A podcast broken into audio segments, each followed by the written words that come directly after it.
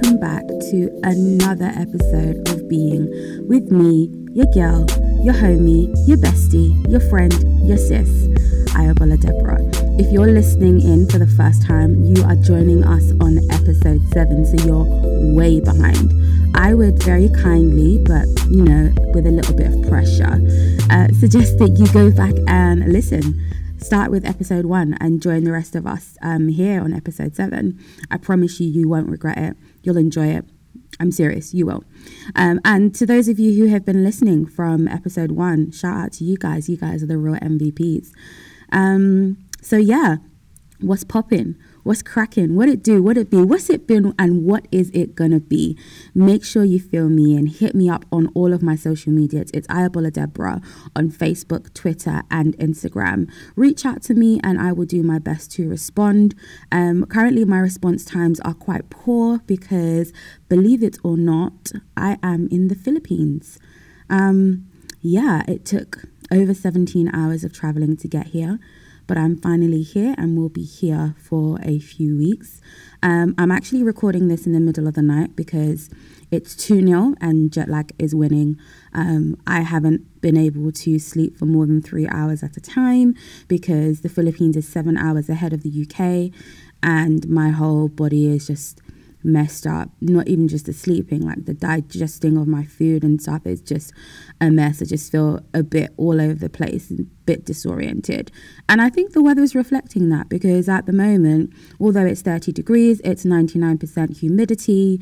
Um, it's been pouring with rain non-stop since we've been here. I think only a few hours today did the rain stop. And um, there's an impending cyclone.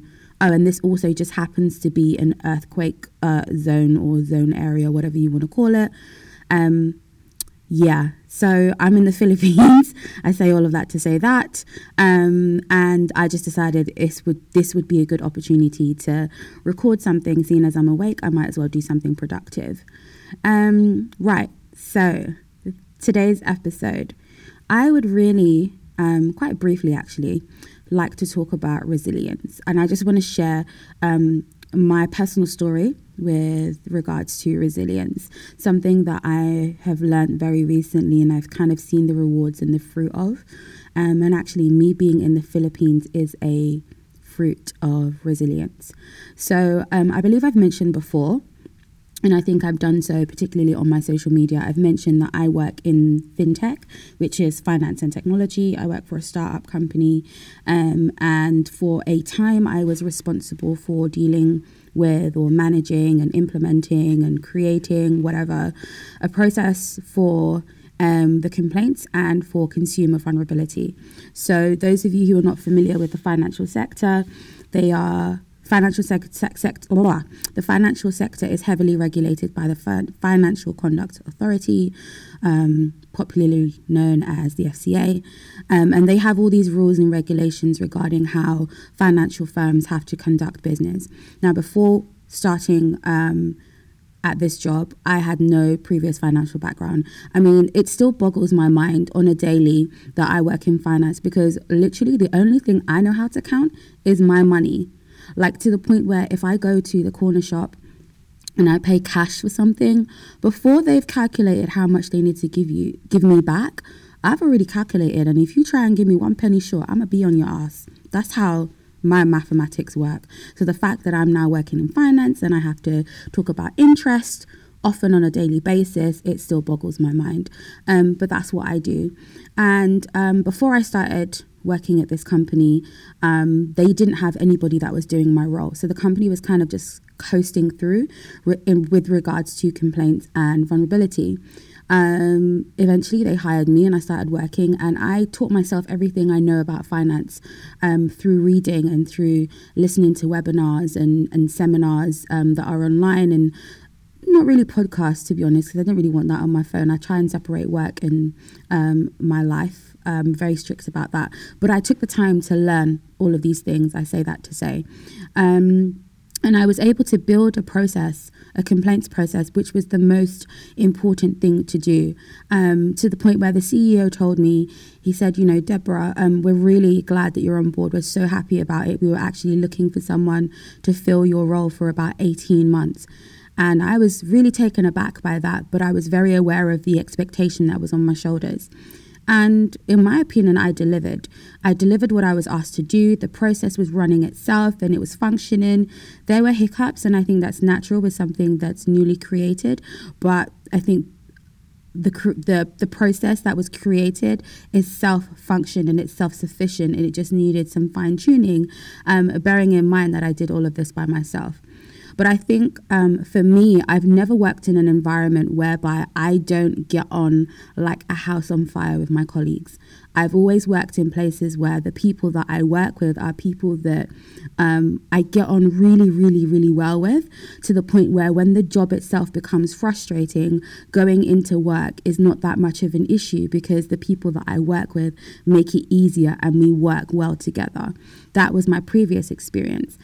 Um, and I think for the first four or five months, um, I didn't necessarily get on with anyone like a house on fire, but everybody was really nice and it was cool working there. And for me, I enjoyed the challenge. I like a challenge and um, it was allowing me to be creative. And as a creative person, having the opportunity to um, have a creative outlet like that and have autonomy creating something that would eventually be rolled out to the whole business and will be the template that the business uses as it continues to grow um, was really exciting for me. So I was really like all in on this.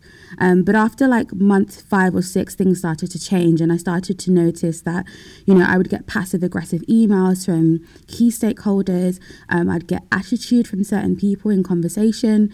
Um, people would avoid talking to me directly, but would send passive aggressive emails to my manager um, and copy me in and try to frame me and make me look bad. And um, it, at the beginning of this year, I was finding that, you know, conversations about me were being had by these managers or senior stakeholders, um, and decisions were being made without my input.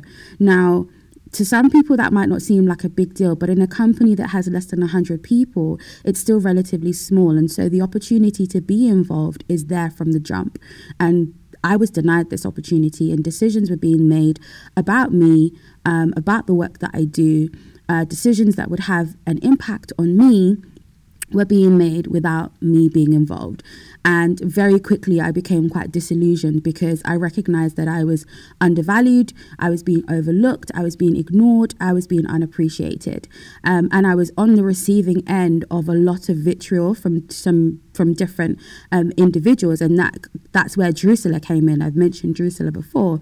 Um, and it was really hard and, and progressively things got worse and worse and worse and what i didn't realize was that i was concealing a lot of this stuff especially at work to the point where it started to affect my health um, i've always had migraines uh, from childhood um, and they used to be worse when I was younger, but that's a, that's a, uh, a scientific thing. Migraines don't uh, tend to get worse as you get older; they actually tend to get better.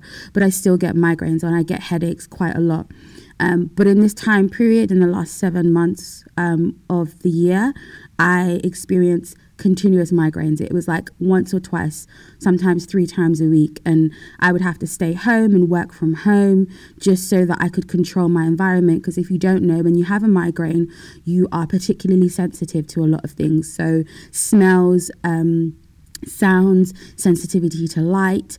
Um, you just can't do anything. You just need to be in a pitch black, dead silent room, um, drugged up, and you need to sleep it off. And even after you sleep it off, you do feel very disoriented, very weak, and very just very fragile is the word that I would use to describe it. But this was happening to me at a rate that was a bit worrying. And so I went to see the doctor um, and I was poked and prodded. Um, I can't even, I won't even tell you the story of the nurse who I believe was a sadist, but the way she stabbed me with that needle, yeah, I should have made a complaint. But um, anyway, um, I was having numerous tests and, you know, God bless the NHS, but it is a bit of a mess. Because I was tossed here and there between hospitals trying to get an appointment with the right person just to figure out what was going on. And in the end, I met with a neurologist and we had a, a long consultation. It was about an hour, and he concluded that um, I was suffering from migraines with aura. And he was quite pessimistic actually um, in his diagnosis and what he recommended that I do.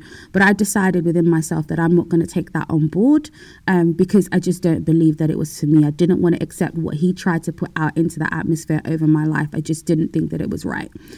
Um, and so I'd been dealing with this, and it took me a while to realize that the continuous migraines I was having was as a result of the stress that I was undergoing at work, whereby, like I said before, I was being ignored, um, overworked, ignored, undervalued, all of those things.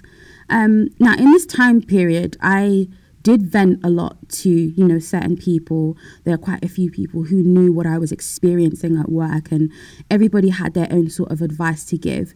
But i think within myself i was at the point of giving up and i was literally just going into work as a as a a, a type of formality right? It was just something that I needed to do so that I could get paid, right? I didn't want to I didn't want to be there. I didn't want to be around anyone there. I didn't want to talk to anyone. And that's not to say that I don't have people that I really get on with at work. I do, but because of the situation that I found myself in where I was being quite heavily policed um, it was just a very uncomfortable uncomfortable environment for me and being a minority i am one of three black women in the um, entire company.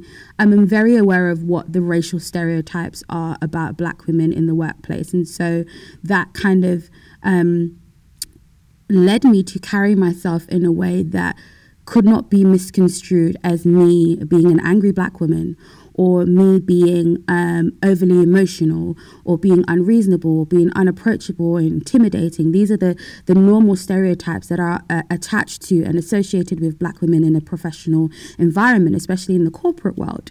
Um, and although I was aware of those things, I didn't realize that regardless of what I did, I was kind of labeled with those things anyway. Those words were flying around.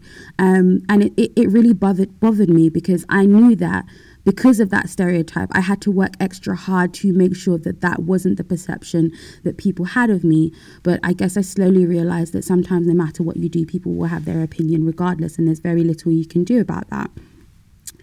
Um, so all of this was going on, and like I said, I was reaching the point where I just wanted to quit, and I was just going in for the sake of going in.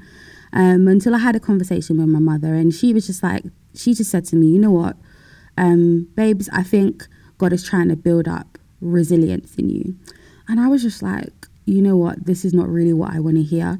You know, when you're in that space, when you're just so frustrated, you're fed up, you don't really want to hear anybody give you the, you know, it is well, God is in control, you can do this.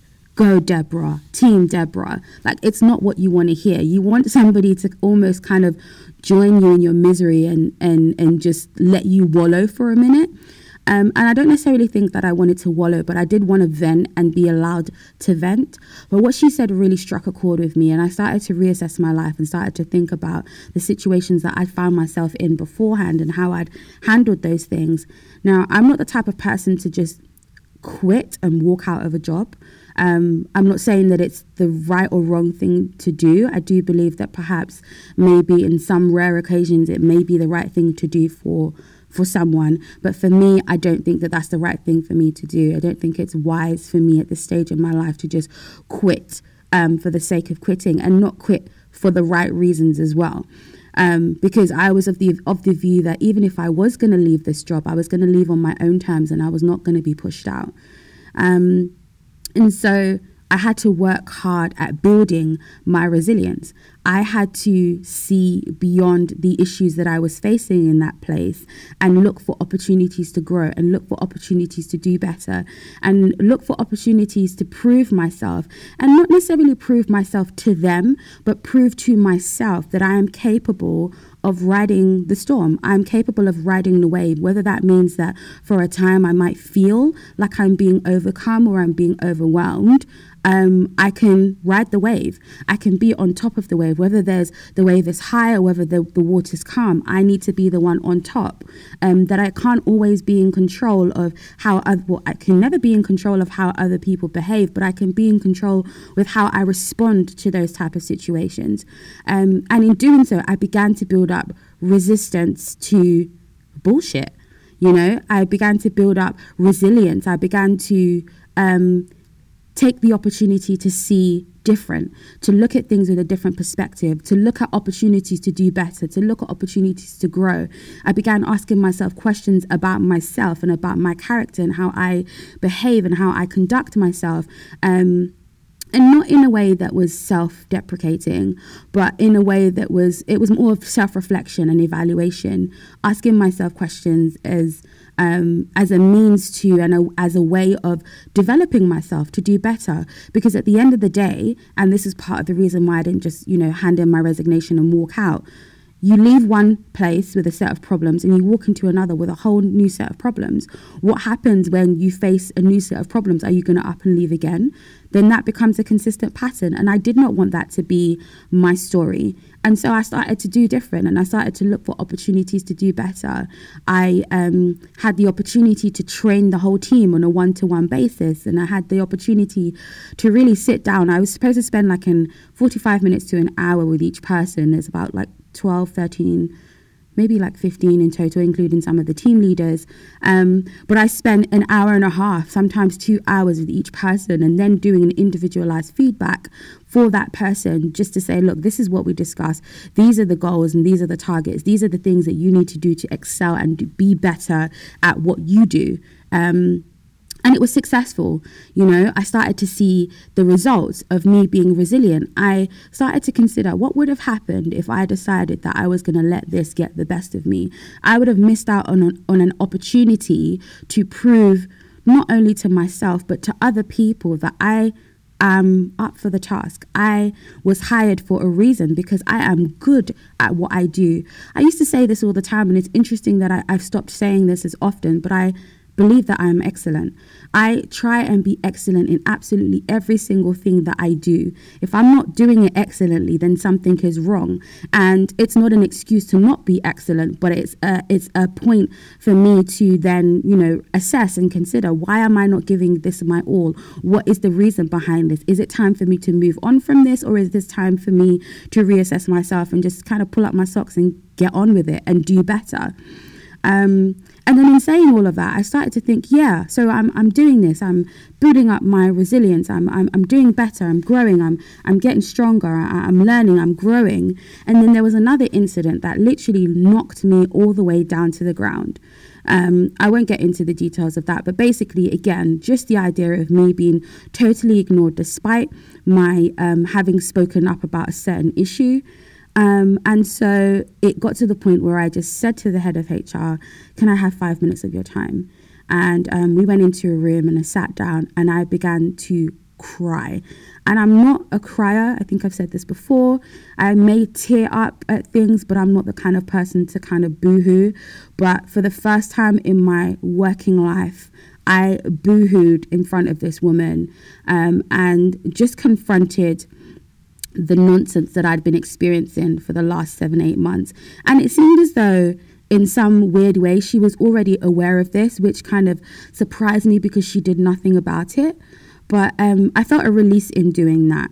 And I came to understand that resilience doesn't mean that you keep quiet to the BS. You allow yourself to continuously be maltreated. You allow yourself to be continuously overlooked and ignored and undervalued. No, it means that you rise up to the challenge and prove that you are better than that. It means sometimes standing up for what you believe in and open up, opening, opening up your mouth and speaking your truth. It means sometimes asking for help.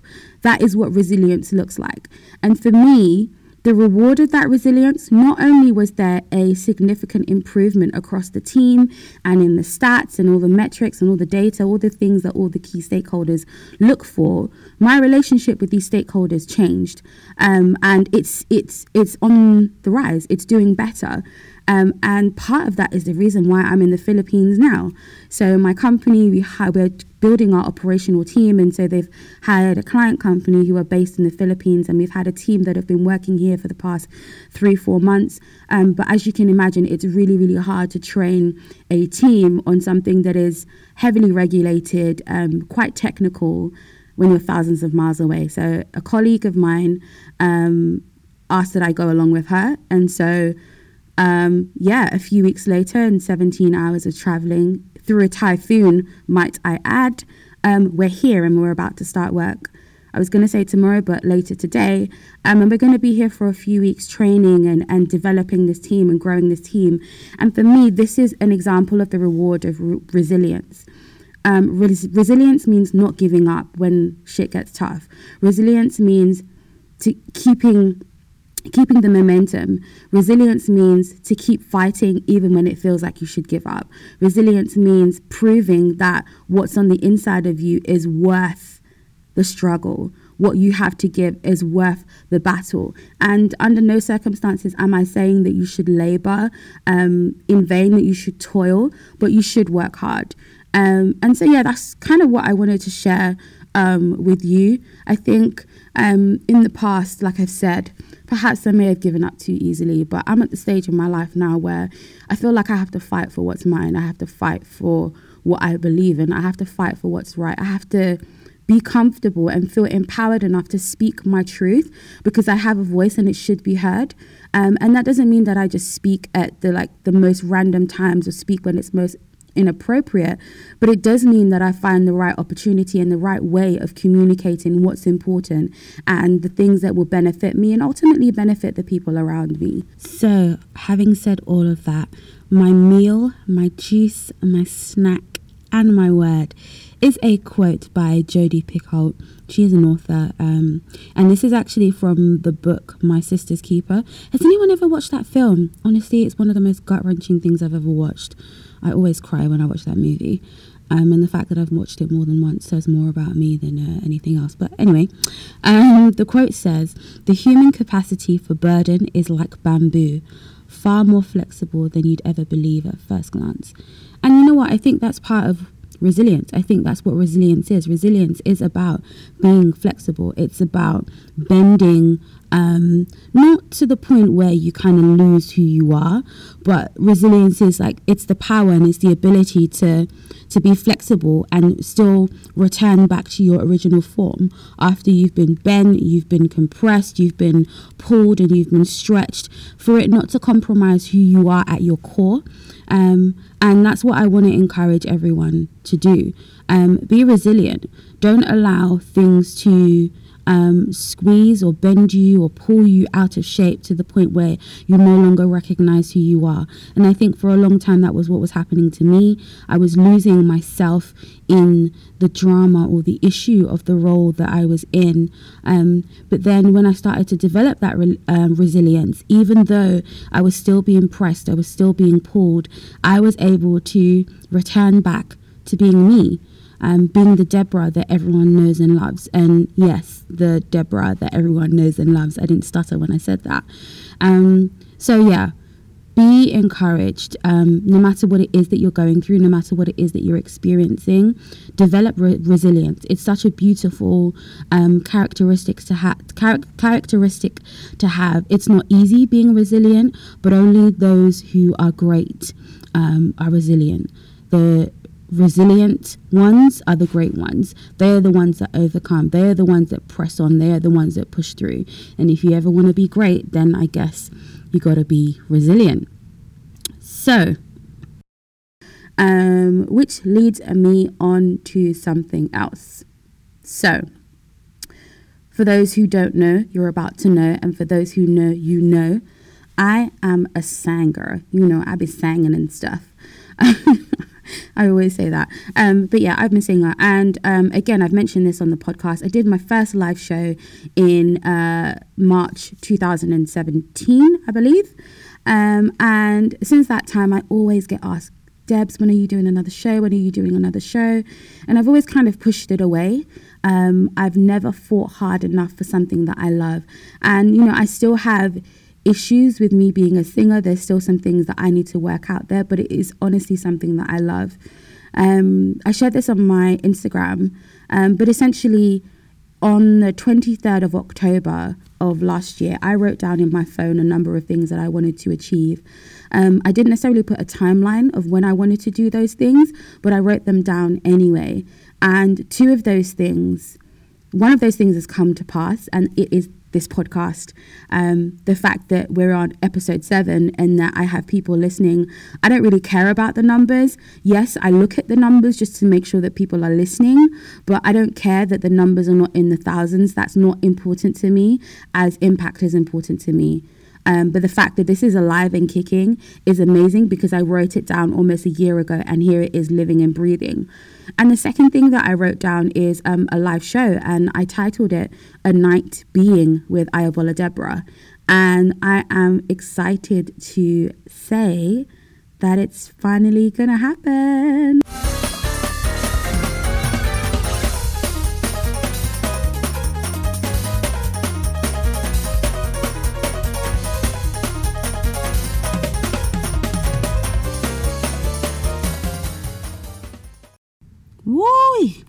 I am beyond excited that it's finally happening, and I'm even more excited that you're all invited.